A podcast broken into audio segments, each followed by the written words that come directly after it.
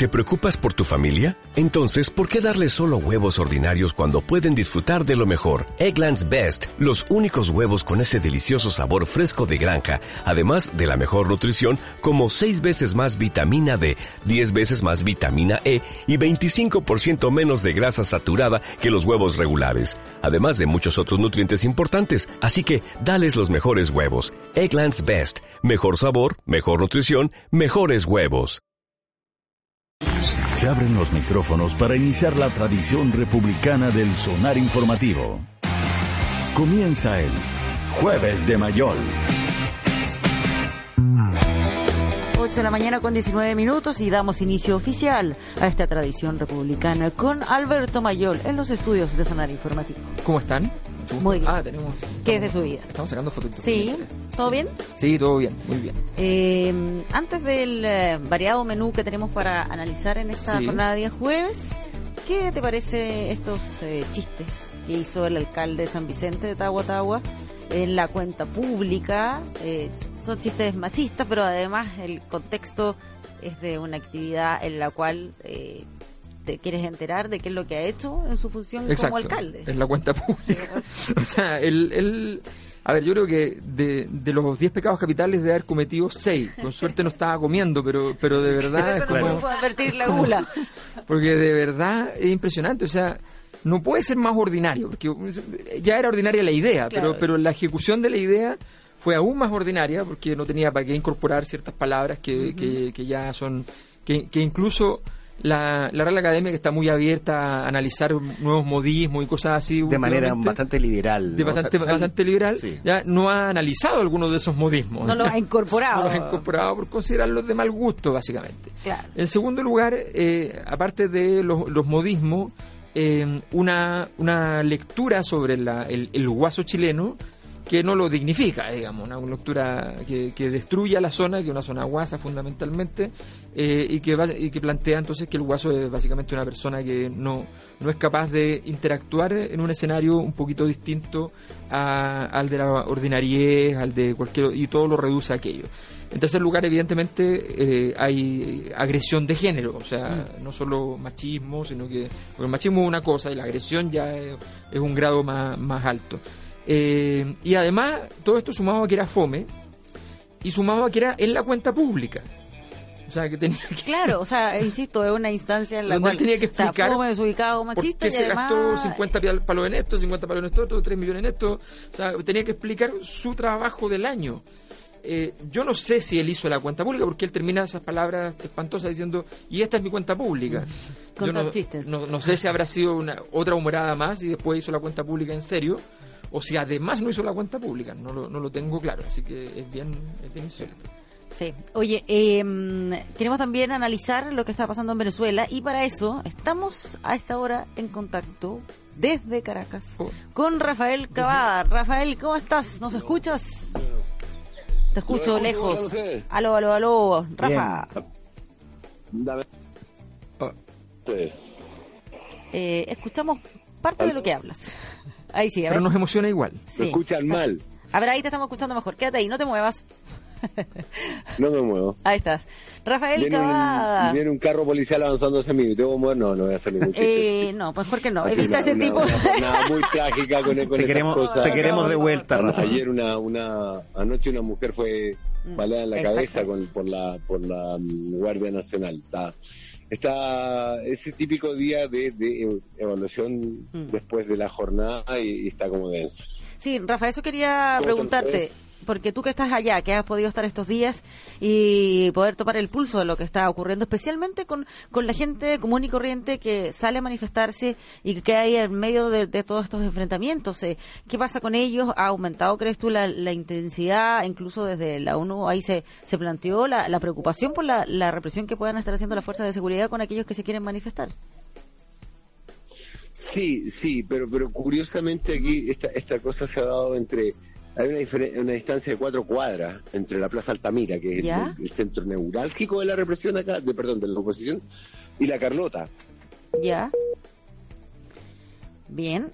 Vamos a estar con Rafael en Sí, algunos sí. segundos más porque lo, lo que pasa, Rafael, Está... Ahí sí. Ahí sí, que se había ido la comunicación. los voy a llamar, voy a moverme hacia un lugar de mejor y los llamo. ¿Les parece? Denme 10 minutos. Ya, ok. Volvemos Mejor, ahí con sí, porque Rafa, está- sí, Sí, se por- escucha un por poco Hay más. que, mientras- hay que aclarar que las comunicaciones son bien complicadas también en... En Venezuela está en muy mal. Está súper complicado Porque básicamente eh, casi todo el día no hay luz y, y hay problemas graves con la internet. Entonces, el, el canal de comunicaciones más habitual eh, en la actualidad eh, funciona bastante mal. La verdad es que el, lo, lo más interesante de los últimos días es ver cómo no se hace un golpe. o sea, Claro. o sea, es bien insólito la manera cuando uno ve, dicen, no, empezamos esta mañana, ya eh, eh, liberamos a Leopoldo López, ya sonaba épico, en realidad no era mucho porque Leopoldo está, está con arresto domiciliario, o sea, Claro. tomó desayuno, salió de su casa y violó el arresto domiciliario, básicamente, y salió con, y lo pasó a buscar Guaidó y se fueron juntos, digamos, esa fue la, eh, esa fue la liberación. Eh, y sin eh, y sin dar una señal de mucha fortaleza, Leopoldo en la tarde oficiaba en la Embajada de Chile y después en la Embajada de España, digamos. O sea, sin, uno espera de los políticos en estas cosas una cierta una cierta temeridad para salir a enfrentar la- las consecuencias de, de sus actos. Sí. Oye, lo, eh, lo, el otro día conversaba, de hecho, con, con unos colegas este tema, porque a propósito de, de este manual de cómo no hacer un golpe, Sí. Eh, esto- estos eh, eh, militares que, este, que están ahora contra el, el régimen eh, de Maduro, eh, que son un, un- un poco, por lo menos hasta lo- los que salieron el, el martes, eh, por ejemplo, y uno, guardando todas las proporciones del caso, por ejemplo, eh, en Chile, cuando ocurre el golpe de Estado, hay una acción que, claro, están los comandantes en jefe, Sí. obviamente, eh, eh, encargados a favor del golpe, y eso, por supuesto, hace que eh, resulte la acción. Eh, pero tendrá que ver también que las, las características de las Fuerzas Armadas venezolanas no tienen las características, por ejemplo, de chilena, el tema de la verticalidad del mando, o sea, de esta lógica prusiana, de, de, de un- de una obediencia a tal nivel, y el- las Fuerzas Armadas venezolanas serán distintas en ese sentido. lo no son- o sea, son las fuerzas desconozco. arm- Sí, ahora, recordemos que aquí, en todo caso, en Chile, por ejemplo, Merino tuvo que hacer golpe interno. Sí, o sea, claro. Merino no era el. como Bueno, el y en Carabineros también. Y en Carabineros también, o sea, eh, entonces hubo que, que sacar la, la línea de mando bastante eh, al respecto y por eso Merino eh, hizo. eh, se tomó Valparaíso en su totalidad como para dar una señal de potencia. Claro, ahí parte el golpe, de Ahí hecho. parte el golpe, claro. El golpe en realidad dura un par de horas en ese sentido. Eh, y para que el, y el mecanismo, y aquí hay una cosa que es bien interesante, el mecanismo más, hay dos formas en realidad de ganar una disputa política según enseña la historia. O sea, esto lo inventaron los, griegos. Eh, una es cuando tú haces campo arrasado, o sea, destruyes todo lo que, lo que hay del enemigo. Y la otra es cuando tú te tomas el elemento simbólico central. En el caso de lo- los griegos, por ejemplo, si tú llegabas al centro de la, de la, de la ciudad y, te- y robabas el dios de la ciudad, entonces tú habías ganado la guerra. No necesitabas matar a nadie, no necesitabas destruir ni una casa. En el caso de- del golpe en Chile, lo que se hizo fue bombardear el Palacio de Gobierno. Al bombardear el Palacio de Gobierno y al haber un presidente que no es capaz de defender el Palacio de Gobierno, se entiende que ya se acabó su gobierno. Lo damos por hecho. Y se dio por hecho, tan por hecho que el presidente se suicidó, ya, tan por hecho que efectivamente... Y, y, el, golpe en el fondo terminó allí. O sea, duró un par de horas y terminó allí. Aquí lo que se ha hecho es eh, prolongar la escena de hostigamiento al, gobierno en Venezuela. Y la escena de hostigamiento al gobierno ha funcionado bien desde el punto de vista de, de las dificultades de operación del gobierno. O sea, el gobierno tiene poca gobernabilidad, tiene poca plata, no puede funcionar, está, está con muchos problemas logísticos.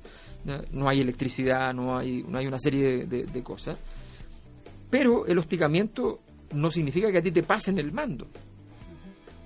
Entonces, el- la capacidad de gobernabilidad del que está impugnando es muy importante en, en, en todo esto, en los golpes de Estado, en los reemplazos de gobierno por una emergencia, aunque sea declarado por el Congreso cualquier cosa, se requiere que a las pocas horas el nuevo gobernante, recordemos que este señor decía que era el presidente encargado, Sí. pero resulta que él está haciendo todo para sacar a un presidente, por lo tanto no puede ser el presidente.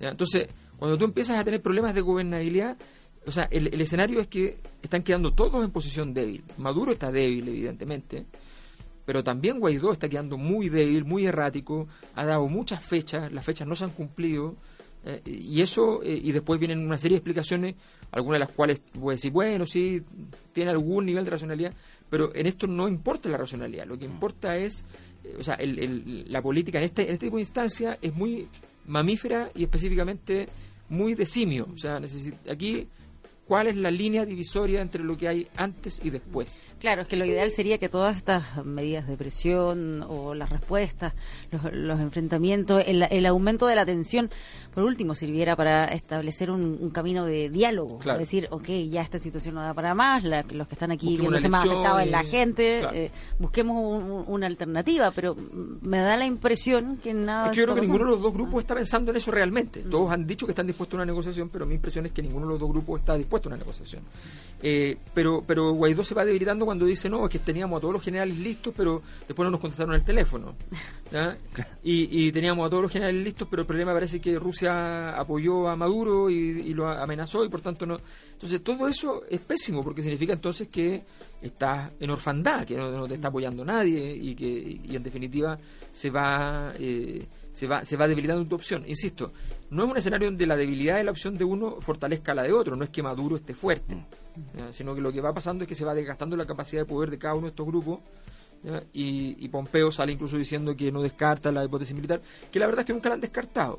Ya. Pero lo dijo, pero lo dijeron ya abiertamente. Dijo que Estados Unidos estaba preparado para. eh, Claro. Lo dicen con cierta regularidad. Pero lo dicen de otra manera, antes lo decían, le- lo decían eh, estamos disponibles para cualquier hipótesis. Ya. ¿ya? Y ahora Eh. dijeron un poquito más... eh, Fueron más directos. Fueron un poco más directos. Sí. Pero en el fondo, cuando tú lo anuncias, es porque en realidad no estás tan disponible. O sea, esto, esto se hace de Para un día para otro y se acabó. O sea, no, no, no, la- no, no se avisan, no se anuncian lo- lo- los golpes. Y es muy delicado, más para Estados Unidos, y ellos lo saben, por eso no lo han hecho, hacer ellos, el, el- o sea, qué, qué incomodidad, o sea, cómo... Yo no sé, yo, yo me imagino la, la Junta de Gobierno de Chile mirando por streaming desde el, desde no sé dónde, no sé en qué lugar de los nueve círculos estará, ¿no? pero, pero, pero desde allí mirando lo que pasa en Venezuela y diciendo, eh, pero muertos de la risa, porque diciendo de verdad esto es ridículo, así no se hace, o sea, esto no, no tiene, no tiene lógica, no, no, están, están partiendo por el final, eh, el- se veían asustados además, o sea, Leopoldo se veía Sí, está. Está- su, su rictus era. Claro, porque además yo creo que a Leopoldo le dicen, no, está todo listo, estamos listos, sal- sale y, y sale y resulta que no había ni un general, ni una tanqueta, ni un avión. Y con esto también, ¿cuáles son los escenarios que se abren? Porque estoy pensando eh, en qué situación queda Juan Guaidó. Podría ser detenido. Yo creo que no lo van a detener. Yo creo que, está, que o sea, nunca se sabe. Yo hace años atrás hablaba con una persona muy cercana al, al, al gobierno, en ese momento estaba Chávez, estaba asumiendo Maduro recién, perdón, estaba asumiendo recién Maduro.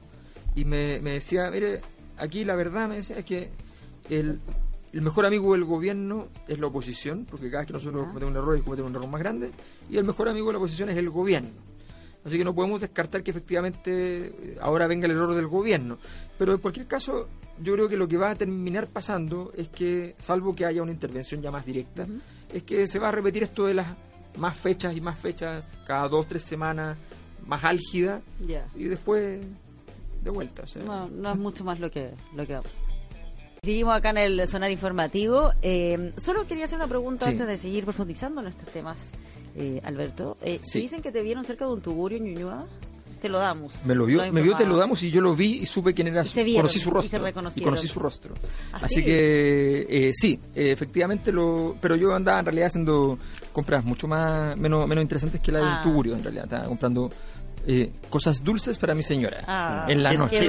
Qué, ternura. Así que y estaba estaba cerrado porque obviamente era Fuiste- ¿Cuándo fue esto el 1? el fue no fue el fue el Ah, lunes en la noche, pero el lunes en la noche muchos lugares están cerrados, entonces Exacto.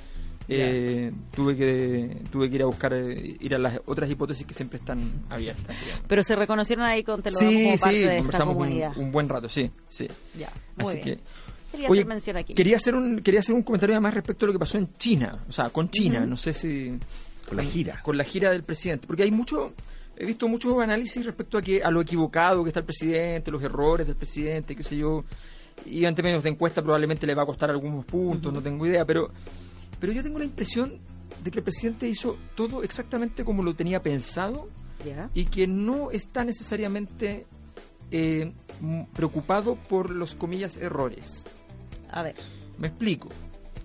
Aquí hay, aquí hay una historia que, que, que es, que es más larga. O sea, esta polémica empieza cuando el señor Pompeo le dice al gobierno chileno no acepten a los chinos y sus eh, porque su capital es corrosivo, Exactamente. es dinero feo, malo, Mal habido. le hace mal Y a la casi gente. yo diría con, con un poco de amenaza cuando dice que cuidado donde invertimos, porque Exacto. si no, ellos también van a revisar dónde invierten porque no les da seguridad. Es exactamente. Entonces, cuando pasa eso, yo encontré muy extraño en términos diplomáticos y recordé que eh, una historia muy bonita que está que la, la cuenta Víctor Herrero en su libro sobre Agustín Edwards, que cuenta cuando Muy buen libro, por cuando, cuando Agustín Edwards eh, toma la decisión de. Ellos trabajaban, los Edwards trabajaban con los ingleses desde siempre, desde el primer Agustín. Eh, y de repente ellos giran y dicen: se van de los ingleses y se van con los norteamericanos. Cuando pasa eso, lo- los ingleses se desesperan y dicen, ¿qué pasó acá? Nosotros, nuestra gente en Chile, qué sé yo, que tanto, tanto hemos trabajado juntos, y mandan una nota diplomática al gobierno, cosa que fue muy compleja para el gobierno porque el gobierno le dice, bueno, ¿y ¿yo qué hago si este señor no es funcionario de gobierno? O sea, ¿yo qué culpa tengo si dejó de ser amigo de usted y se fue a ser amigo de otro? Entonces, pero ellos entendían que en estos países, digamos, bueno, el, tipo que no está en el gobierno, si es que es importante políticamente, está en el gobierno, da lo mismo. Entonces manda la nota diplomática. Aquí a mí lo que me pasa con Pompeo es que me parece que, que fue lo mismo. Fue como, a ver, a ver, a ver, lo estoy cachando y ustedes están teniendo tener una relación no, no nominal, no mercantil con China. O sea, le Demasiado cercanos. está- Le está diciendo a, a Piñera que siente que hay alguna otra cosa. Entonces, entonces el, y él y ahí hay una cosa que es muy bonita que es la respuesta que le da el embajador de China en Chile, que normalmente los embajadores de China no hablan. No, y son como muy reservados, es como difícil Casi que nadie los conoce. Y hay una frase que todos leímos filosóficamente que tal vez A no es filosófica, ¿Cuál es? que es la frase cuando él dice, eh, el señor Pompeo ha puesto su cuerpo en el siglo XXI, pero su cerebro sigue en el XX. Interesante. Cuando, cuando él le dice eso, todos leímos, ah, no, lo está acusando de poco moderno, qué sé yo. Tal vez está- lo que le está diciendo es, usted no se da cuenta que el siglo XXI es China, el siglo XX fue Estados Unidos y que los países se van a ir con nosotros. Papá. Ya. Entonces, tal vez lo que estaba diciendo era eso, no era un problema de la mente realmente, y lo- lo- la cosa, no, sino que le estaba diciendo, no vaya a ser cosa que de aquí al 2030, que cuando los chinos tienen proyectado tener más o menos controlado el, el escenario mundial, no vaya a ser cosa que en realidad los, los países empiecen a ir con nosotros. Y le está diciendo, le quitamos a ustedes un socio importante, porque Piñera era un socio muy, muy cercano para Estados Unidos, y le estamos quitando el, el socio. Si le están diciendo además que no puede ir a Huawei, es porque algo estaba pasando con Huawei. O sea, está pasando porque acá está participando En una licitación. licitación. Ya, pero eso es muy chico para Huawei o, o para Piñera. O sea, O sea, no, no, no. a lo- sería muy que ordinario es que, los dos que estuvieran preocupados de eso. Están, ya, Pompeo. ya no estaba preocupado Huawei, solamente de vender celulares. Claro. Sino que su tema va por otro tipo por de la articulación con los estados, claro. Pero, pero Pompeo, o sea, para todos estos actores, ese, ese solo caso es una señal, pero no, no debiera ser suficiente para un gran malestar. Entonces, lo que, lo que posiblemente. Y luego nos enteramos que supuestamente, ahora están aclarando el asunto, pero aparentemente lo dijo andaban en temas tecnológicos dando vueltas. ¿ya?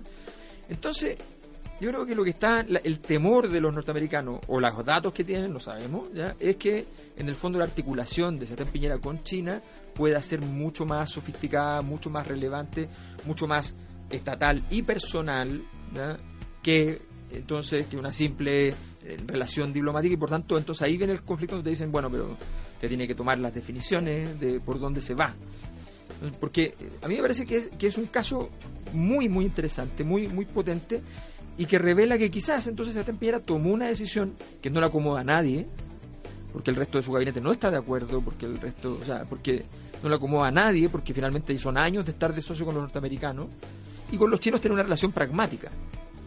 Pero aquí lo que lo que está en juego aparentemente es la posibilidad de una relación no solo pragmática. Y eso también tiene que ver con las declaraciones que hizo el presidente Piñera eh, a propósito de esto de, del que cada país tiene el sistema Sí, pues. tiene el sistema No, político que eh, y que obviamente que le trajo le agarró incluso críticas desde desde el propio Chile. Pero esa frase puede tener que ver con. Recordemos que él tuvo una relación, una, o sea, tuvo una reunión que era privada, que era una reunión de carácter político. lo que hay que mirar ahora, el gran indicador es si Piñera vuelve a ser tan enfático con Venezuela o no. Hasta el Ah, momento no ha sido enfático. No vaya a hacer cosas que China le haya dicho, mire, hagamos muchas cosas, pero deje tranquilo a Venezuela, que ellos arreglen su problema. No queremos que usted esté en contra, ni a favor, ni nada, que- pero, pero no, no, no lidere ese proceso.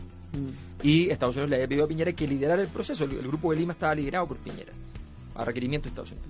Entonces vamos a ver si, si Piñera detiene el tema Venezuela es porque la relación con los chinos es mucho más profunda. Vámonos a Venezuela. Vámonos a Venezuela. Vámonos a Venezuela, porque ahora sí, Rafael enviado está especial, al nuestro otro lado de la línea, el enviado especial de Sonar Informativo. Rafael. Sí.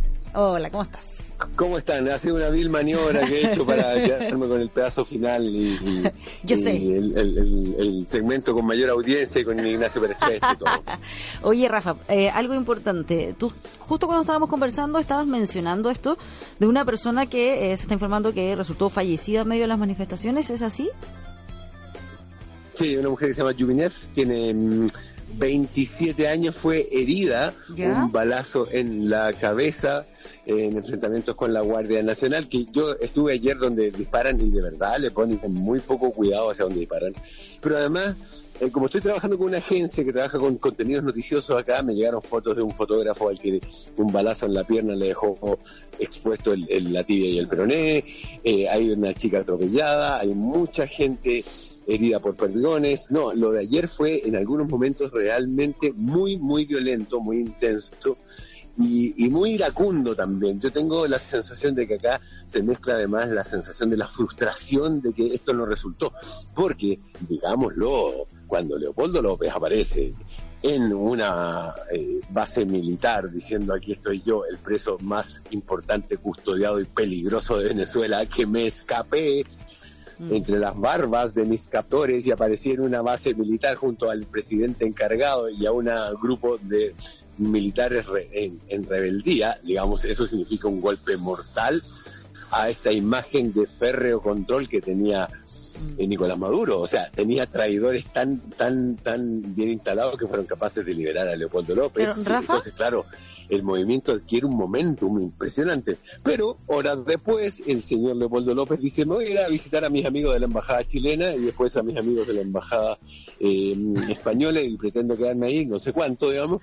Y ahí, eh, bueno, no quiero hacer una analogía que suene insultante, pero a mí me suena al muchachos, la revolución está por este lado, pero yo tengo unos amigos que ir a visitar.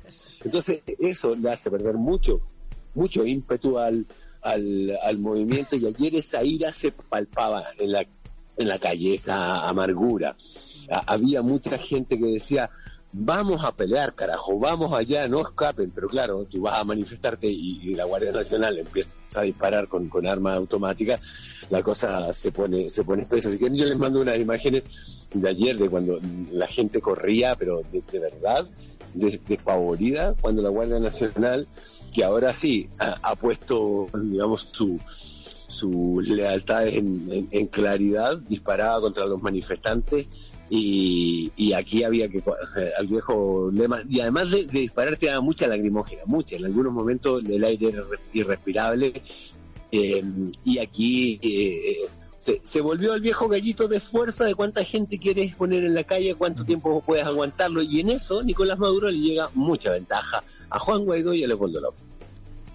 Sí, Rafa, ¿cómo estás? Alberto por acá. Eh, Muy bien, ¿cómo estás Alberto? Oye, el- bueno, el- efectivamente la- la- el relato que tú haces es muy muy contundente. Efectivamente hubo un, mo- un momento en la mañana ayer que se, se pensaba que ya las cosas estaban, el, el, el- proceso de caída de Maduro estaba ya en curso y, y- y no había forma de... Y todo empezó a, a moverse cuando el mismo Guaidó le dice, bueno, pero de los nombres de los generales que... Entonces, no, esos nombres no los vamos a dar todavía. Y después empieza a decir que en realidad empezaron a llamar a los generales que se habían dado vuelta pero no contestaban el teléfono. Y después agrega que, que además lo, lo- el problema fue que los rusos habían eh, estado presionando a esos generales. Y, y se empieza a ver débil. Y, entonces la pregunta es qué pasa cuando tanto el, el proceso de los impugnadores, lo- aquellos que tienen que, que, hacerse cargo del, del gobierno y cuya única fortaleza en un momento como este es demostrar que el otro es débil y ellos son fuertes, cuando los dos lados están débiles, es un escenario muy difícil de entender y de predecir para lo que pueda pasar en las, en las próximas horas o incluso semanas. O sea, cómo, cómo se enfrentan dos, eh, dos grupos políticos enormemente debilitado, con una confianza decreciente de la población eh, en el apoyo a ambos. Claro, claro. ¿Sabes qué? De toda, de todo el, el, rumor, de todo el análisis que se ha hecho de esto, decir, tenemos generales, bueno, son mayores, bueno, son tenientes coroneles, bueno, son capitanes. Eh, eh, hay un elemento que a mí hoy día salió en la prensa acá y que es el que me, me aclara un poco la situación. Acá la versión es que ya las potencias habían acordado en la salida que el avión estaba listo y que el que dijo no fue Diosdado Cabello. Y no tenemos que olvidar que Diosdado Cabello ha sido el segundo hombre del chavismo, del chavismo, no de la revolución bolivariana, no, del chavismo, de la alineadura, de los militares, de la milicia en la calle, de la fuerza de choque. Ha sido siempre Diosdado Cabello. Y la versión que yo leí hoy día decía que en, eh, los, los gringos querían eh, juzgarlo por narcotráfico y que al parecer eh, eso contemplaba, digamos, la salida en avión de Nicolás Maduro, dejar a Diosdado Cabello acá y que este habría dicho, a ver, ¿con quién se están metiendo? y ahí eh, el asunto.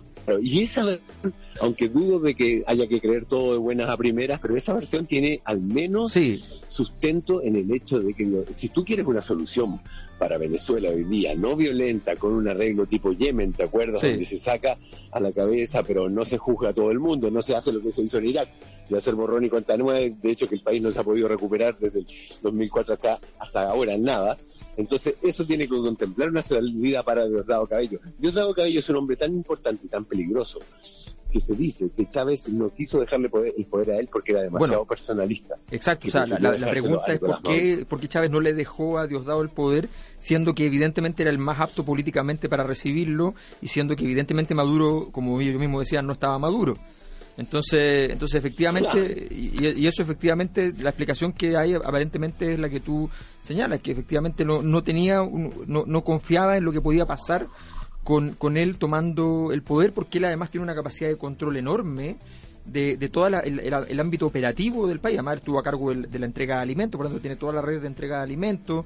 Eh, y eso esas redes no solamente sirven para entregar alimentos, son redes de trabajo, de, articulación. Entonces, eh, efectivamente, eh, es un, esa hipótesis no, no, es, no es descartable. Yo creo que, que, que la situación hoy día de negociación, además, es muy difícil con Estados Unidos, porque Estados Unidos hizo algo que en estos días que no le hace bien a la posibilidad de negociar que fue haber entregado a Michel Temer en Brasil.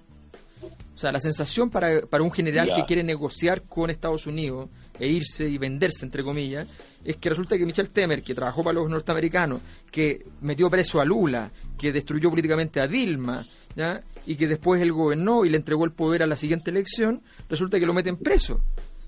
Entonces, ¿cuál es el nivel de cuál es el nivel de protección entre comillas que te está dando el tipo cuando te dice, "No, usted no se preocupe, ayúdenos y va a estar protegido"? Fue útil. Claro, fue útil. Entonces, es, muy feo tan tan encima y probablemente muchos también generales venezolanos dicen, "Oye, pero ¿cuál cuál es la certeza? Si aquí igual eh, dentro del chavismo estamos entre, amigos y, y, tenemos cierto nivel de certeza." Sí, sí, y además eh, lo dijo hoy día en la mañana, o lo escuché ahora en la mañana Nicolás Maduro hablando de las lealtades, la lealtad se tiene o no se tiene, digamos. Eh, y Estados Unidos ha comprobado en estos últimos días que es un aliado poco confiable con el caso de Michel Temer. Ah, uno puede decir, bueno, pero eso es parte de la política eh, eh, brasilera, pero es que no, no es tan así, porque Brasil es un país tan corrupto que eh, tan corrupto por el caso Odebrecht y Petrobras, pero tan, tan, tan corrupto que si de verdad se hiciera lo que se hace en Perú, por ejemplo, ahí estaría presa la mitad de la clase política federal, federal y nacional. Entonces, claro, que, perdón, federal y estadual. Entonces tiene que ver con que ahí hay, hay, hay manos de, por ejemplo, Estados Unidos que te deja tirado, de tus aliados que te dejan tirado, y al mm. menos en eso, si tú eres aliado de Diosdado Cabello, que ojo, todo el mundo coincide que debe ser el hombre más rico de acá. Sí, además se habla mucho de eso. Eh, por, el nivel de, manejo y de control que tú mencionas que él tiene. Entonces, esa es una lealtad eh, férrea, mientras que la lealtad de Estados Unidos ha vuelto bastante meliflua. Ahora, siempre hay que decir que pues, si uno camina por Venezuela, siempre vas a, vas a ver que es como un gobierno, siempre se asume que el chavismo fue como un gobierno provisional. A mí me, me llamaba mucho la atención que uno llegaba a los centros comerciales y estaban las tiendas norteamericanas cerradas, pero arrendando el centro comercial durante todo el chavismo. ¿Ya? Tenían el local, Así el por- local por gigante, mientras, por mientras. El, el local gigante, así tipo el, el- el espacio La Polar, Falabella, qué sé yo, ¿ya? y cerrado, ¿ya? mientras estuviera Chávez. Mira. Y, pero lo arrendaban y qué sé yo, así Mira. como, bueno, en algún momento acabará esto y volveremos, digamos. pero, pero ni siquiera que esté cerrado por siempre. A mí me recuerda como estos centros vacacionales. Sí, abren a veces, caso. concurrencia donde en verano llega Sí. todo. Llega la, central de comida rápida, Exacto. llega todo y, y después se van en el invierno. Bueno, acá es más o menos igual porque eh, eh, aquí hoy día hay cadenas de alimentos estadounidenses de comida rápida que están trabajando acá. Sí. Hay otras que no. Pero como que siempre hay una pensé, o sea, aquí estamos. O abren tenemos- pa' Navidad las tiendas la. En cualquier momento podemos volver. Claro, exactamente. Muy bien. Eh, Ignacio. Oye, quería Rafa, comentar y, algo antes bueno, ya Nos algo- quedan pocos minutos, sí, así que. Directo. Directo. Eh, la posición de Juan Guaidó, eh, en- entendiendo lo que eh, relatabas tú y lo que hemos conversado con eh, Leopoldo López en, en este momento en la, en la embajada de, de España, eh, eh, ¿en qué pie queda Juan Guaidó? Mira, es que Juan Guaidó, de verdad, de verdad, eh, yo no quiero sonar eh, arrogante, co- siendo que yo soy un extranjero y conozco poco de la historia de Juan Guaidó, lo que conozco más o menos lo que todos lo que lo vimos juramentar y nos preocupamos de leer un poco, pero de verdad Leopoldo López tenía muchas más credenciales que él y todo el mundo habla de Guaidó como el apadrinado de López. Eh, y sin embargo, él saca a su padrino de la cárcel y su padrino sale al lado de él, pero después escapa corriendo y deja a Guaidó en una posición Sí. muy incómoda. Porque Guaidó Juan. Guaidó tiene que salir ahora. Eh, de hecho, López no ha vuelto a hablar.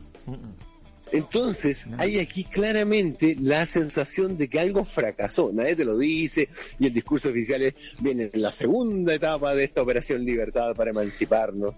Pero Leopoldo López no volvió a hablar. Juan Guaidó habla de una huelga general y el día del país funciona como cualquier otro día. Habla de la presión constante en las calles y hoy día yo estoy parado frente a niños que van a clase.